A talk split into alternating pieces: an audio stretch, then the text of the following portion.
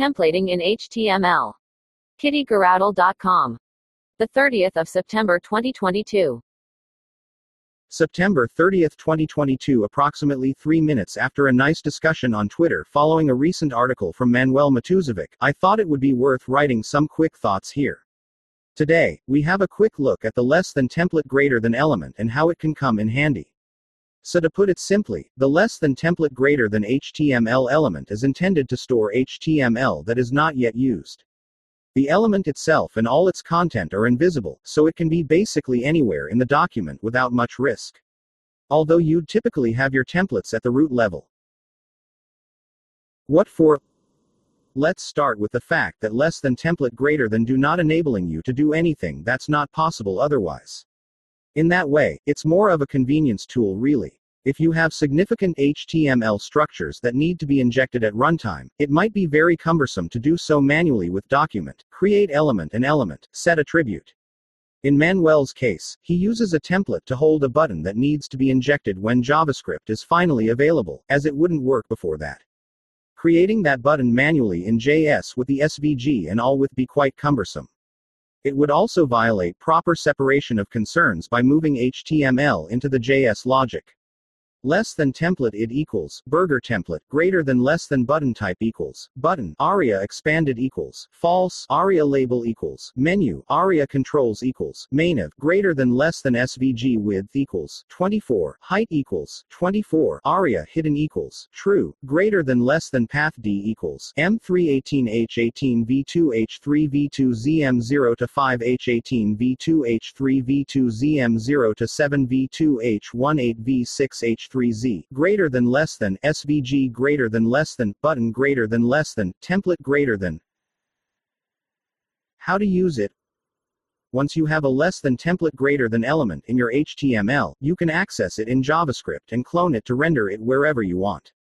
const template equals document. Query selector hash id dash of dash template. Const content equals template. Content clone node true container. Append content. It's also not limited to a single use you can create as many clones as you want. The MDN page has a good example of storing a table row in a template so you can easily clone and add a new row on demand.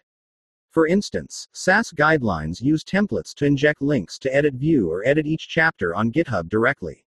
In an ideal world, these links would be there all the time, but because Sass guidelines is built from plain old markdown files, these links are generated in JS. This is the pull request that implemented templates. Browser support. The browser support is surprisingly good. Almost 98% of the current landscape supports it, so feel free to go nuts.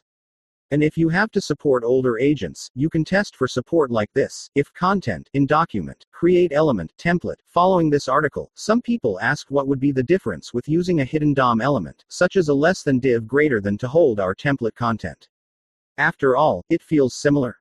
Less than div id equals, template, style equals, display, none, greater than less than, div greater than There are a few reasons why using a less than template greater than is better, some better than others, thanks to Spankly for outlining a few I didn't think of, so pick what is most convincing to you.